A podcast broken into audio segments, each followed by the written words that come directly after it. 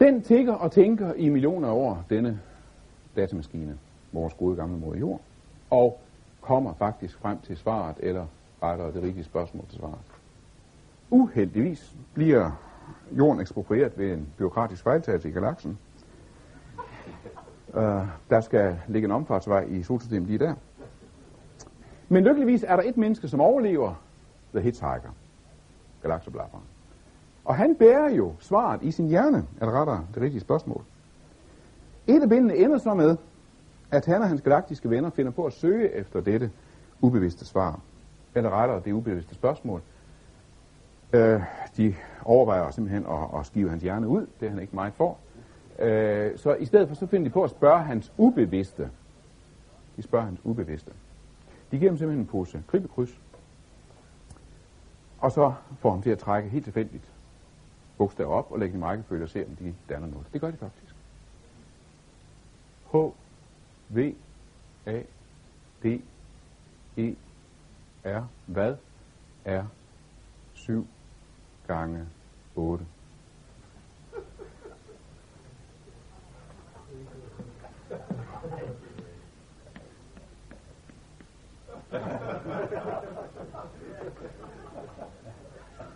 Skal de, skal de sproglige have hjælp? så meget sammenhæng, så meget mening er det i tilværelsen. Et regnestykke, der ikke går op. Så kan Ato altså godt gå hjem og vugge. Men jeg prøver faktisk på at være rigtig rasende på Douglas Adams. Det lykkes mig ikke helt, for jeg sidder simpelthen og skraldgriner og læser det der. Men i en verden med så meget lidelse og så mange, mange lidende mennesker, som man at gå i spåne på, at de finder altså ikke mening i noget som helst, så er det mindste, man kan gøre, det er at lade være med at trille rundt på gulvet og grine over det. Nihilisme med smil er egentlig under en oprørt af revolutionen og fortvivlelsen. Men det er jo bare må forstå, det er, at når informationsmængden og budene på sandheden er blevet så enorme, så er den her kyniske, ironiske distance, det brede brøl og grin, næsten eneste mulighed. Man kan ikke fortænke postmodernismen i relativisme og i kynisme over for sandhedsspørgsmålet. Verden eksploderer i et virvar af bud på sandhed, og man kan ikke forholde sig engageret til sådan et virvar. Og det er vanvittigt at skulle vælge eksistentielt, når hver dag byder på nye sandhedsfragmenter. Og derfor så er vores tids nye religion, det er ikke nyreligiøsiteten, det er relativismen, sandhedsrelativismen, at alt er relativt, enhver sandhed er lige god. Det er den nye tids religion. Så markant, at det er et, et, øh, en amerikansk undersøgelse, som bliver foretaget hvert år. I 1991 blev stillet blandt andet spørgsmålet, øh, det er en amerikansk undersøgelse, der hedder What Americans Believe. Man stiller folk over for en række udsagn, og så skal de erklære sig mere eller mindre enige i det. Blandt andet blev de stillet over for udsagnet, der er kun én sand Gud, som er hellig og fuldkommen, som skabte denne verden og styrer den i dag. 74 procent amerikanere er stærkt enige i det udsagn. Så vil jeg også stille over for udsagnet, der findes ikke sådan noget som absolut sandhed. 64 procent er absolut enige.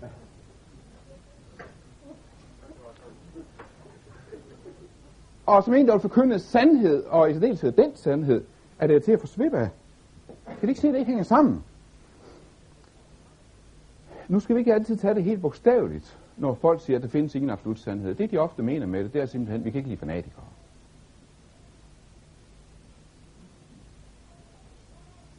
Og så iklæder de så det øh, tåbelige slagord, som op i tiden, der findes ikke et absolut, absolut sandhed. Men det er bare ofte et kajtet udtryk for, at jeg kan ikke fordrage intolerance. Og intolerance er dødssynden i dag. På et amerikansk universitet, der blev det gennemført blandt studenter en ordassociationsøvelse. Altså det bliver simpelthen stukket en stribe ord ud, og så skal folk notere, hvad de, øh, hvad de øh, forbinder sådan helt øh, øh, tilfældigt med det her ord. Det hyppigst, det hyppigste ord, folk kom til at tænke på, når de, blev stukket, når de fik stukket ordet kristen ud, det var intolerance. Det er, hvad de forbinder ordet kristen med intolerance, og det er dødssynden. Men der er selvfølgelig, må der er selvfølgelig også andet end tolerance i relativismen. Det er også en erkendelsesrelativisme. Det er selve sandhedsbegrebet, der er under angreb. Oplysningstiden er blevet afløst af opløsningstiden. Det er bare det, at så længe en kristen ikke selv har mærket suget fra denne relativisme, så forstår man den ikke. Så længe man ikke selv har følt fristelsen i alle tings lige gyldighed, så længe man kun har skuldertræk og hån til overs over for den, så kan man ikke møde og forstå og samtale med sit postmoderne relativistiske sandhedssamplende medmenneske. Postmodernisme er ikke en ideologi. Jeg er forholdsvis overbevist om, at ideologiernes tid er endegyldigt forbi. Endegyldigt. Det kommer aldrig tilbage.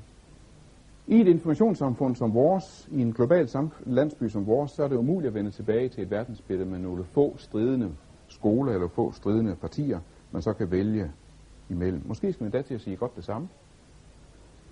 For det eneste, der kan føres ud af mangfoldighedens kaos, det er vel i mine øjne være en, en ny fascisme, en ny verdensdiktator, som kan adoptere det her, informa- øh, øh det her øh, verdensudspændende informationsnetværk, og så dominere det, måske en antikrist. Postmoderniteten har ingen ideologi, men den har en grundholdning. Og denne grundholdning er respektløsheden. Og på mange måder er jeg lidt vild med den respektløshed, som ikke lader sig dupere. Det er ikke alvoren på fuld udblæsning, og vi skal lige have en øh, lille stump. Øh, nu gav jeg vist alligevel rej, bånden i gav rækkefølgen. Jeg mærker det, når jeg selv skal prædike. Jeg kan ikke dy mig for at tale fis på tingene. Også fordi, jamen, jeg er vokset op med Pia Tegns brug, ikke også? At den, som kun tager sjov for sjov og alvor, kun alvorligt, han og hun er faktisk fattet begge dele dårligt. Man skal ikke tage alting alt for alvorligt. Og engang følte jeg, det ramte lige på kornen, sådan skal det være. Og det gør jeg også stadigvæk. Men samtidig, der foregriber jeg altså den her postmoderne, postmoderne tragedie. Det bliver altså også umuligt at tage noget som helst. Fuldstændig dødsens alvorligt. Et hvert forsøg på alvor lammes hele tiden af den her ironiske distance.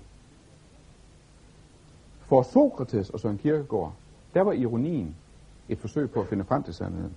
For postmodernismen ironien blev det forsøg på at flygte fra sandheden, eller rettere på at trivialisere den, banalisere den, gøre den trivial og banal. Og det kan godt være, at det her det lyder som sådan en missionsk længsel efter noget mere dysterhed og, og farves over pjattehorner. Men det er i mine øjne meget mere alvorligt. Det viser sig igen og igen, at når mennesker er ude af stand til at tage tilværelsens helt store spørgsmål alvorligt, så har de ikke noget at gribe til. De har ingen værktøj, de har ingen ressourcer, de har ingen kraft til at håndtere tilværelsen, når den ikke længere lader sig ironisere væk og grine væk. Og den måske mest besyndelige konsekvens af tidens ikke-alvor, det er, at af alle mennesker, så er Kierkegaard kommet på mode. Det er fuldstændig grotesk. Han blev omtolket til den hyggeonkel, med hang til sådan selvrealisering og små hyggelige valg i hverdagen. Og dermed han blev det egentlig mest populære skikkelse i Danmark. Og det var han ikke blevet, hvis folk havde fattet, at for ham der var sandhed det, for hvilken jeg vil leve eller dø. Overfladiskheden er, om jeg så må sige, så rodfæstet, så dybt gående, og har ført til kolossalt triumf, at det der, det kan man altså hylde som kirkegård uden øjeblik at overveje, om jeg vil leve eller dø for noget som helst. Og det er klart, det lader sig kun gøre, når man overhovedet ikke læser ham, men kun sampler ham. Shopper fra ham, plukker ham, plukker i ham. Det store spørgsmål i middelalderen, det var, hvordan skal jeg finde en nådig Gud? Og der skal man altså ikke lade sig narre af Luthers samtidighed med renaissancen. Han er på mange, mange måder et ægte middelaldermenneske. Bibelhumanisterne og renaissancefolkene som Erasmus, såvel som mange af hans efterfølgere som Calvin, forstod aldrig Luther i det spørgsmål, i det her eksistentielle drama, hvordan skal jeg finde en nådig Gud? Og så genopdager renaissancen mennesket og gør mennesket til alle tings mål. Men dermed afopdager det er også Luthers hovedspørgsmål. Det bliver simpelthen uaktuelt. Lige siden har det næsten været umuligt for det europæiske mennesker at fatte dramaet i spørgsmålet, hvordan skal jeg finde en nådig Gud? Efterhånden er det blevet vendt rundt, og i dag lyder det, hvordan skal Gud finde et nådigt menneske? Hvordan skal dog den arme Gud finde det menneske, der nådigt vil nedlade sig til at tro på, at man har med ham at gøre? Douglas Adams, bind 4 i den her, ender med, at man hører øh, tilfældigvis, Galaxeblafferen og hans venner, hører tilfældigvis, at der et sted ude i en obskur, på en obskur planet i den billige ende af galaksen, ligger en lille upagtet planet, hvor Guds sidste budskab til menneskeheden er mejslet ind i en klippeside. De kan næsten ikke tro deres egen ører, kan det virkelig passe? Det er fuldstændig rigtigt. Så de rejste igennem galaksen for at finde frem til Guds sidste budskab til menneskeheden. Og så står der der. Det er, øh, der er ikke meget run på det. Øh, turisterne vælter ikke ind over det, men det er altså sådan tilbørligt bevogtet af engle med Dr. Scholz fodtøj og små grønne skotere. og øh, Guds sidste budskab til menneskeheden lyder, We apologize for the inconvenience. Undskyld rådet. Undskyld ulejligheden. Og da jeg læste det, der blev, samtidig med at jeg skraldgrinede, så blev jeg også dybt trist. Fordi nu er renaissancens mål nået. Nu har Gud fundet sit nåde i menneske, og Gud har fået lov til at sige undskyld. Og dermed er det altså slut i enhver forstand, for så bliver det umuligt for os at sige undskyld til Gud, og så er det ude med os. Og det er der for så vidt allerede i en anden forstand. Og nu skifter jeg altså lige spor.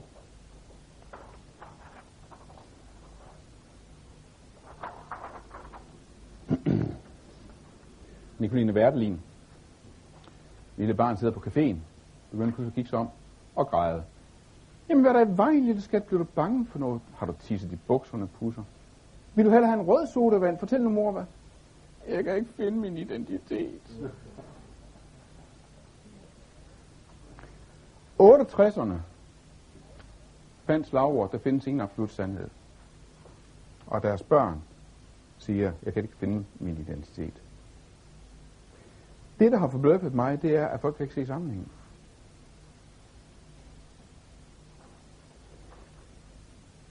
Vi er ved at gå ud af the me millennium. Mig årtusindet. Vi lever i en narcissistisk tidsalder. Jeg har aldrig været så vigtig som nu, og jeg ved ikke længere, hvem jeg er. Jeg kan godt slå. altså identitetsskabelsen og nu fokuserer jeg altså på det her blandt andet, fordi det også har med, med børnene at gøre. Identitetsskabelsen. Hvad er min personlighedsoverskrifter? Hvor hører jeg til? Hvem hører jeg sammen med? Hvad er mine mål for livet? Er i dag gået ind i det, man kalder for en identitetskrise. Og selve det begreb identitetskrise er faktisk ikke særlig gammelt. Det stammer fra 2. verdenskrig, hvor øh, psykoanalytiske behandlere i den amerikanske her øh, opdagede, at nogle af de soldater, som havde oplevet krigens gru og sorg og redsel, ikke bare oplevede sorg og tab, men også oplevede følelsen, altså mistede følelsen af personlig enhed, mistede følelsen af personlig sammenhæng, altså at det også var sig selv, de mistede. De mistede følelsen af sammenhæng af historisk kontinuitet. Og jeg er godt klar over, at der kan der være meget krukket og selvoptaget og den her snak om der. Altså, hvem er jeg ikke? Altså, det er jo lige så spørge om, hvem er jeg? Men der er også flere og flere, som i dag oplever det som en grundlæggende utryghed. Hvem er jeg egentlig? Hvad er jeg? Hvad er mit mål? Og vi kommer til at sidde over for flere og flere mennesker, hvis åndelige spørgsmål flettes sammen med dette. Hvem er jeg? Vi spørger ikke bare længere, hvem er Gud, men hvem er jeg? Og der kan altså ikke nytte noget, at vi kommer så grueligt galt afsted i mødet med folk med identitetskrise, som øh, poeten her. I poeten og Lillemor som har mødt en ung mand med identitetskrise, der vil noget. Altså ærligt talt, Lars, det er et rene pjat, at du ingen identitet skulle have. Du er som ingen hvem som helst. Du er Lars, den sjove Lars, den flittige Lars, den ambitiøse Lars. Hvad snakker du med Hans om? altså, hvis man vil snakke med folk med identitetsproblemer, så kan det også ikke noget, hvor man ikke kan huske, hvad de hedder. Øh, jeg ved ikke, om vi har prøvet det at skulle bede for et menneske. Uh, hvad var nu, du hed? Ja.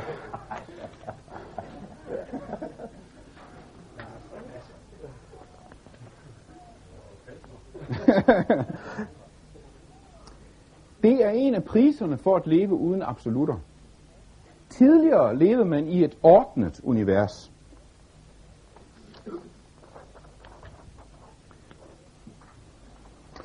Man havde en stribe institutioner i verden, som sikrede rammer for ens identitetsdannelse. Man havde Gud, konge, nationen, man havde kirken, ritualerne, statens institutioner, slægten, lokalsamfundet, samfundsklassen, og ikke sådan flytte rundt på ens fag og så samfundskonventioner, og af alle disse, der er så stort set det eneste, der står meget massivt tilbage, det er statens institutioner. Øh, derudover så er det ene ramme, den ene referenceramme efter den anden simpelthen gået i opløsning. Og det er det, folk oplever nu om stunder. Der havde identitetsdannelsen en ramme at gå ud fra. Øh, prøv at rykke ned, ja, næste. Øh, altså det, som er, er elementerne i sådan en dannelse af ens identitet, ens væsen, dannelse, uddannelse, arbejde, livssyn, værdier, personlighed.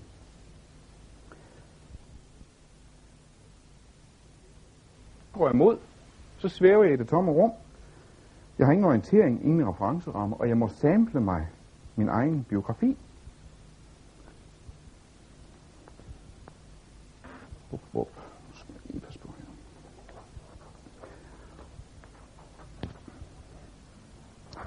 Søren Sten Olsen, som arbejder i, på Instituttet for Fremtidsforskning, siger, der er sket et syndefald. Vi har ikke længere den tryghed, som traditionerne gav os. Vi kan ikke længere leve som de andre i landsbyen eller vores forfædre. I stedet bombarderes vi med en masse indtryk, forskellige valgmuligheder og krav om, at den hele tiden skal definere sig selv. En guide findes ikke, den må du selv skrive.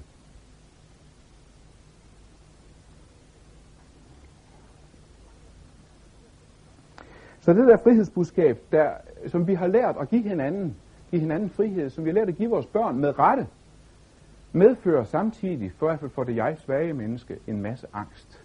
Jamen, hvad synes du selv? Du er fri til selv at vælge. Du er fri til selv at bestemme. Men det medfører også angst. Martin Aarup, prøv at tage den ovenover. Han er virksomhedskonsulent. Altså står Aarup, han hedder Aarup. Han er virksomhedskonsulent og forfatter til bogen Dommedag er nær. Han siger, vi kan sådan set gøre, hvad der passer os i hensyn til sted, tid og økonomi. Vi kan afprøve alle former for oplevelser, muligheder og partnere. Jeg anser det for overvejende positivt. Det gør jeg faktisk godt. Men der er også omkostninger forbundet med de mange valgmuligheder. Den største er i mine øjne, at der ikke længere findes undskyldninger for ikke at være lykkelig. Det er alt sammen din egen forbandede skyld. Der var sidste efterår et indslag i TV-avisen om den voldsomme stigning i øh, antallet af børnepsykiatriske henvisninger. Fra 97 til 98, der steg henvisningerne til børnepsykiatrisk behandling med 37 procent i Danmark. Nogle foreslog så blandt andet den forklaring, at selv de mindste børn hele tiden bliver påtvunget valgmuligheder, de ikke kan håndtere. De bliver stillet så frit, at de ikke kan håndtere friheden. Uh, ikke min kender Sofies verden. Den er simpelthen så genial øh, en roman om filosofiens historie.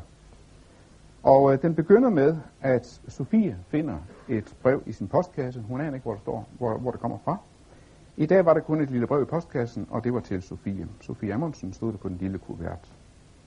Der var ikke engang nogen frimærker på. Så snart Sofie havde lukket lågen bag sig, åbnede hun konvolutten. Det eneste, hun fandt, var en ganske lille sædel. Ikke større end konvolutten, den lå i. På sædlen stod der, hvem er du? Der stod ikke mere. For en menneskealder siden, så havde der stået, hvad er sandheden på, spørg- på, på sædlen. Men det er ikke spørgsmålet i dag. Hvem er du? Det er spørgsmålet. Jeg var virkelig glad for at læse den her, indtil længe efter jeg havde læst den, pludselig nok gik op for mig. Ikke alene svarer den ikke på det spørgsmål. Det gør den faktisk ikke. Eller rettere, den giver 20 forskellige svar på spørgsmålet, hvem er du? Men den ender for så vidt med, og jeg, jeg tror faktisk ikke, at det er bevidst fra Jostein Gardes side. Den ender faktisk med at opløse Sofias eksistens fuldstændig. Den begyndte netop med at stille hende det spørgsmål, men det går op for hende i løbet af bogen, at hun faktisk kun findes i en forfatters fantasi. At bogen faktisk kun er skrevet til forfatterens datter, og hun eksisterer kun i en forfatters fantasi. Det slutter med, utrolig frækt, utrolig dristigt og enormt godt skrevet, at hun desperat, denne opdigtede Sofie, prøver på at tilrive sig eksistens på trods af den forfatter, der sidder og skriver om hende. Og siden jeg blev med opmærksom på det der, så har bogen faktisk virket tragisk på mig. Vi møder sjælens tomhed i det absurde teater. Uh, nogen kender måske Samuel Beckett. Hvor har jeg nu ham? For eksempel uh, Happy Days. Jeg kan ikke huske, hvad det hun hedder. Uh, den her ukulige optimistiske dame, der sidder i affald til halsen, som efter sådan stiger, men aldrig mister optimismen. Og hvor jo altså budskabet hele vejen igennem er, at det er jo meningsløst med sådan en optimisme. Bille Skov Jansen har sagt om Samuel Beckets skuespil, at Samuel Beckett borer sig ned igennem sjælen lag efter lag, for til sidst at ende i tomhed. For til sidst at ende i tomhed. Hvordan forholder man sig til det? Jeg tror, det er fuldstændig rigtigt set. Hvordan forholder man sig til det? Gør man det ved sådan at sidde dybsindigt og, og vist og nikke og sige, ja, det er jo stærkt, det er jo stærkt sagt. Eller tager man det virkelig alvorligt? Hvis man virkelig tager det alvorligt, hvordan kan man så egentlig holde sig det totale sammenbrud for livet? Jamen er der ikke en fejl i regnstykket her? Folk er jo ikke blevet ulykkeligere. Og var det ikke pointen, at de netop blev mere ulykkelige af den her usikkerhed? Nej, ikke nødvendigvis. De gamle ordninger, de gamle rammer var tryghed, men de var også belastninger. De var også bindinger. Og vi skal ikke romantisere de gamle dage. Ah, der var alt fast og trygt og lå i faste rammer. Vi skal ikke automatisk se udviklingen som nedtur. For der er også en nødvendig frihed i det her. Og vi skal ikke tro, at generationen af sapper og surfere ikke kan håndtere al den der, øh, alle de der brudstykker. De kan sagtens orientere sig i en verden af brudstykker og fragmenter. Jeg tror faktisk, at hverdagen er lykkeligere end før. Det kan fint at så gøre at have et godt liv uden at vide, hvad man er. Det er i kriserne, tabet viser sig. I kriserne og i kærligheden. Der viser tabet sig. Det jeg-svage menneske lades i stikken af den megen frihed. Det menneske, som ikke har oplevet sig elsket og værdsat, bryder sammen. Den fuldstændige, totale mangel på identitet øh, blev skildret øh, utrolig groft for, øh, op, op, det var i 98. Jeg ved ikke, om, nogensinde har, om nogen har, har hørt om kunstneren Nat Tate. Har set nogle af hans værker?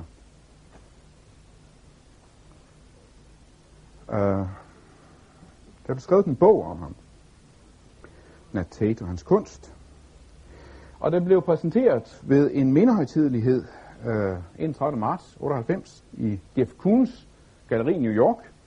David Bowie læste højt i bogen, og der var så pindemad og cocktails.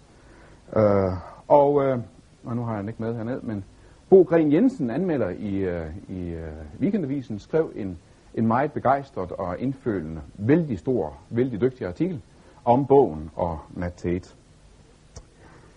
Ugen efter så måtte Bo Gren Jensen så skrive en flov indrømmelse med de rødeste ører, jeg nogensinde har set hos en anmelder. For hele bogen er en fiktion. Nat Tate har aldrig eksisteret. Hele biografien er opspændt fra ende til anden. Den detalje havde Bo Gren Jensen ikke lige fået med. og med sine egne ord havde han altså sovet i timen, og siden da, der høvlede så weekendavisens bagside ustandsigt på ham, at de sidste tiders undersøgelser har altså specielt vist konkluderet, at Bogren Jensen har vist sig ikke eksisterer. eksistere. Øh.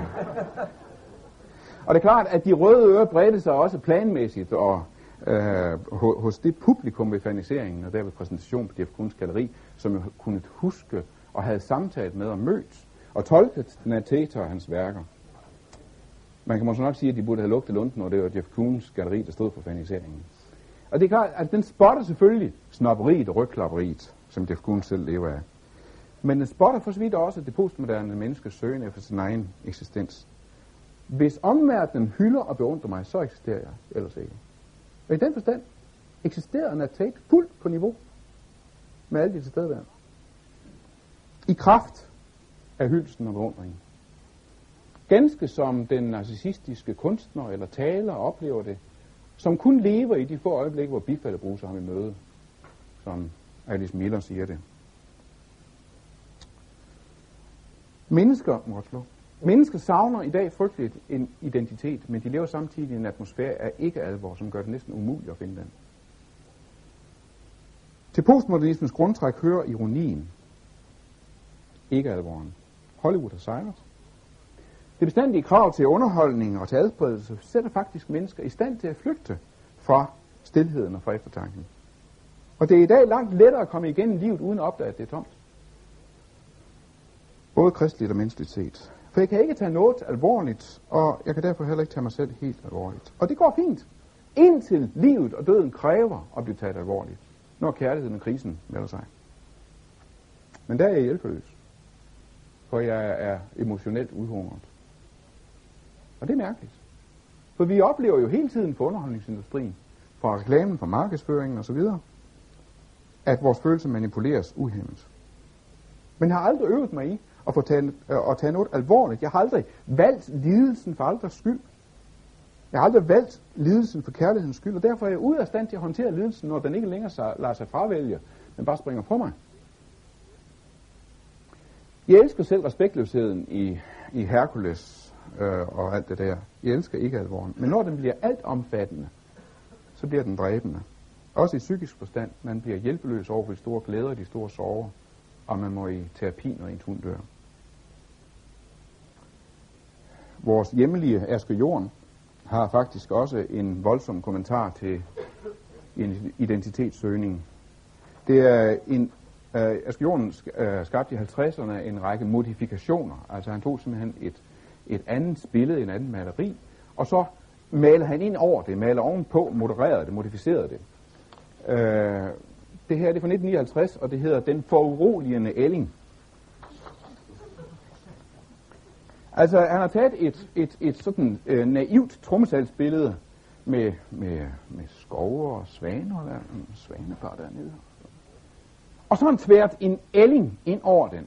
Men altså ikke sådan en sød, nuttet, dunet ælling, men en monster-elling. Med uhyggelige farver. Og, og, hvad er det, den har i gabet? Er den kødædende? For den fornemmelse, man får. Det er ganske uhyggeligt. Hos Andersens Den grimme ælling er jo netop et spørgsmål om identitetssøgning. Hvem er jeg egentlig? Og jeg forstår altså, Asger Jorns modifikation her som en kommentar til den her søgen. Den her ælling har faktisk fundet sin identitet. Den ved godt, hvem den er. Det skrækker altså på dens omgivelser. Den kommer aldrig i harmoni med sine omgivelser. Alt støder sammen. Den blide ro og de her voldsomme farver. Størrelsen øh, øh, og så videre.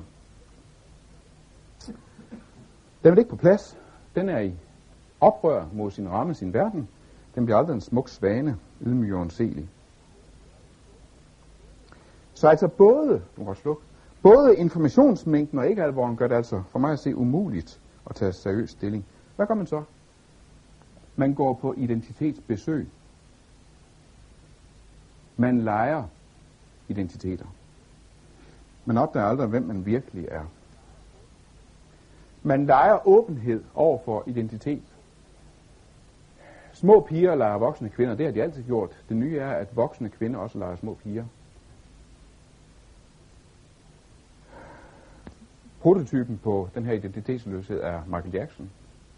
Hvem er han egentlig? Er han sort eller hvid? Er han mand eller kvinde? Er han voksen eller barn? Det står åbent. Du kan selv vælge. Du kan selv vælge, hvem du er. Du kan selv skabe din egen identitet, hvis ellers ikke lige dit ansigt falder fra hinanden af det.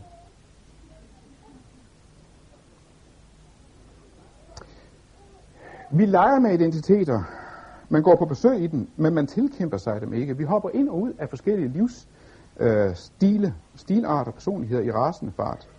Livssynet, relativisme, svarer til livsstilen, fleksibilitet. At man hele tiden kan flytte om, som der står i stillingsannoncen nogle stunder, omstillingsparathed. Man skal være omstillingsparat, man skal være fleksibel, man skal kunne skifte. Kaospiloterne, det er de omstillingsparate, det er simpelthen en uddannelse i omstillingsparathed, i fleksibilitet. Identiteten i godsøjne som engageret far, identiteten som succesrig øh, øh, karrieremand. Du kan nå det hele. Du kan opnå det hele, selvom enhver sunds øh, stand siger, at det kan ikke lade sig gøre. Al erfaring og al sund fornuft siger, at du virkelig satser på det ene, så kan du glemme det andet. Om at være engageret far eller familie, og familiemenneske, eller være succesrig karrieremand. Men i dag drømmer vi, at alt er muligt. Vi samler. Øh, vi skal lige have det andet bånd. Det er sælger sig selv til Sissels finkulturelle verden. Og omvendt. Man opgiver sin egen identitet, fordi alt skal kunne flettes sammen med en sampler. I kan sikkert huske det selv, da mændene begyndte at kunne tage jakke på til kofferbukser, og oplevede, at deres døtre begyndte at gå i Dr. Martens støvler og blonde kjoler. Igennem alle århundrederne, der har den ene stilart afløst den anden. I dag bruges stilbrudet som stileffekt. Øh, moden skifter stadig, men det skal kapitalen nok sørge for. Men det er næppe tilfældigt, at moden er de sidste år begyndt at lege netop med stilbrudet som stileffekt. Hvad er det så, vi gør? Vi begynder at klæde os postmodernistisk. For det er ikke bare stilarter, der går op i sømmene, og nu kan mixes helt ud her, men Det er, det er et symbol på, at nu mixer vi tro og holdninger og livssyn. En gang havde man kasser til livssyn. En var marxist, en var kristen, en var nyreligiøs, en var ateist, en var borgerlig. Sådan er det ikke, sådan er det ikke i dag. Man kan mixe det utroligste. Man kan mixe kristendom og krystaller. Man kan mixe buddhisme og materialisme. Man kan mixe tilgivelse og karma. Sådan de øh, kolliderer med hinanden fuldstændigt. Man kan mixe livskvalitet og Søren Kierkegaard. Sådan de aldrig nogensinde kan mødes. Men man tager lidt her og lidt der. I dag er alt muligt. Man kan være kristligt højorienteret og politisk venstreorienteret, skulle jeg helt sige. Man kan være revisor og rockfanatiker. Man kan være statsminister og cykle med cykelhjelm. Synge sjæler for konen på åben skærm. For man kan shoppe detaljerne i sin livsstil. Og på mange måder synes jeg, at det er skønt med den der individualitet og den der frihed til at gøre, hvad man vil. Og bryde båsene. Uh, en gang jeg var skulle, skulle med toget uh, hjem fra Aarhus Banegård, så jeg to uh, til afsked med hinanden. Uh, to punkertyper, ekstreme punkertyper, med hår herud, og så cirka 20 piercinger og uh, lasetøj og så videre. Og de var så opslugt af hinanden.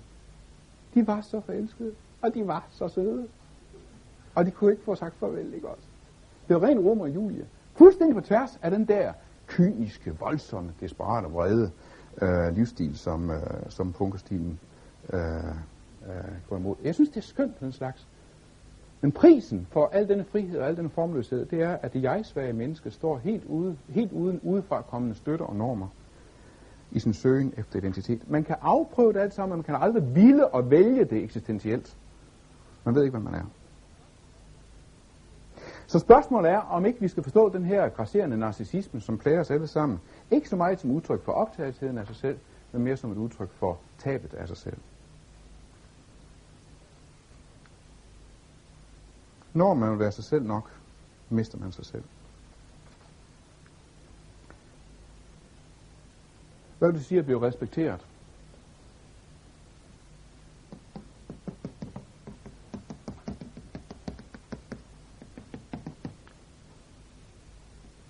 Det betyder at være set på to gange. Man bliver set på to gange. Man bliver respekteret. Altså man bliver ikke bare lige registreret. Men der var jo han. Men man bliver, hov, set på en gang til. Lagt mærke til. Man bliver respekteret, man bliver set. Det at blive set med kærlighed, med accept, respekt. Hvis man bliver det, så kan man godt leve med al den frihed.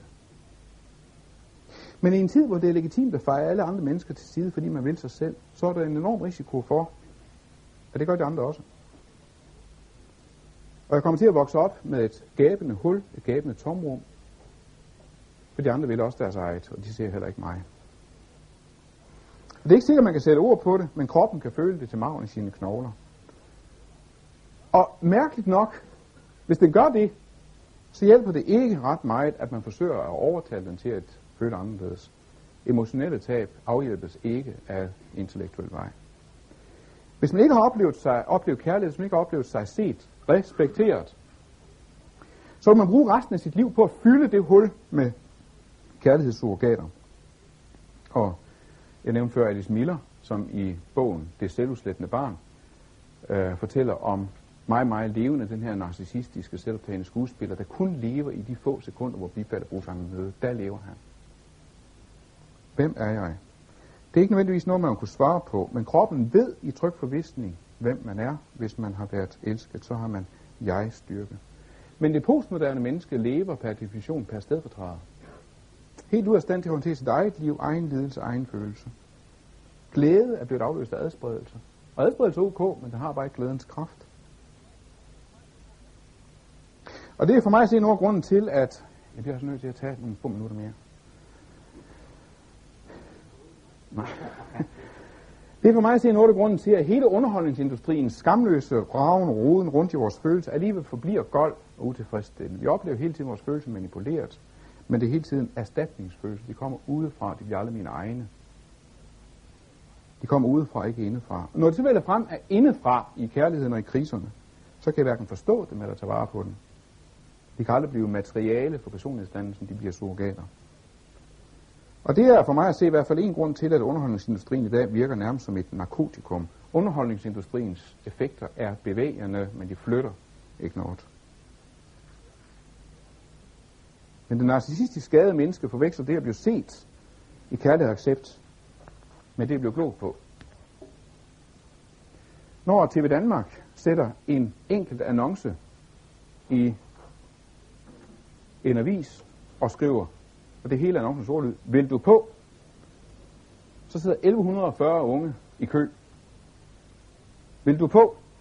Ja. For kan jeg ikke være elsket, så kan jeg da blive kendt. Ikke for at sige spor om dem. Men hvorfor vil, sluk bare, hvorfor vil mennesker udsætte sig for at blive udstillet i Jenny Jones, Ricky Lake, hvad hedder hun, Ricky Lake, Jerry Springer, Synøve, i fuldstændig pinlige, afslørende, modbydelige situationer. Fordi det er for det postmoderne menneske en desperat erstatning for ægte respekt at blive glået på. Ricky Lake, øh, som altså bestyrer en af de her... Øh, nej, måske ikke engang med.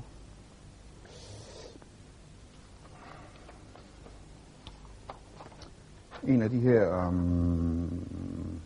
det går derovre i de her talkshows, hvor folk inviteres til øh, at udlevere sig selv fuldstændig. Hun indleder en, øh, øh, en hold lidt, hun indleder sådan et, et, øh, en udsendelse. Hej, hvor gæster vil sætte deres forhold på prøve ved at afsløre mørke, sexede hemmeligheder, som kan knække deres forhold. Hun frygter, at han er været utro. Hvordan reagerer hun, når sandheden om hans sexliv kommer frem? Denne kvinde får noget frygteligt at vide om sin mand, uden han ved noget om det. Kan deres forhold klare sandheden? Det finder vi ud af fra programmet, der er i to dele. Først afsløres hemmelighederne, og så skal vi følge parrene i et døgn for at se, om deres forhold overlever eller går i opløsning. Hvorfor udsætter folk sig for det?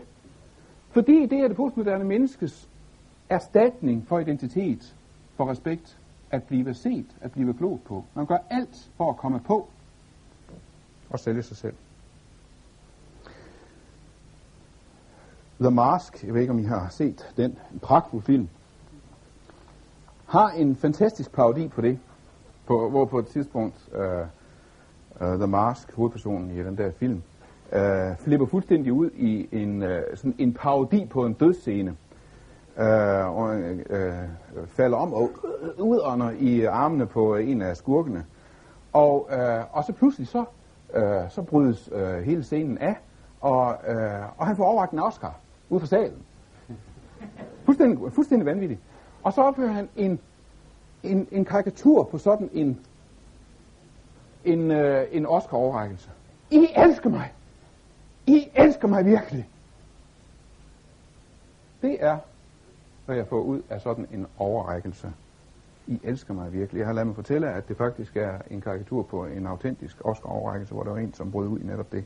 Så elsker I mig altså virkelig. Uh, et af de mest, en af de mest øh, præcise skildringer af interviewene, og en hel serie interviews med prinsesse Diana. En af de mest præcise skildringer var denne, at det var et langt, håbløst, bønfaldende råb, om du ikke i det mindste seerne ville elske hende. Nu har så gennem en lille krølle til jer. Man skal ikke smide med sten, når man selv står på en talerstol. Hvorfor blev vi præster og konsulenter? Var det af ydmyg tjenestivighed? Eller var det drevet af samme narcissistiske desperation? Se mig. Elsk mig.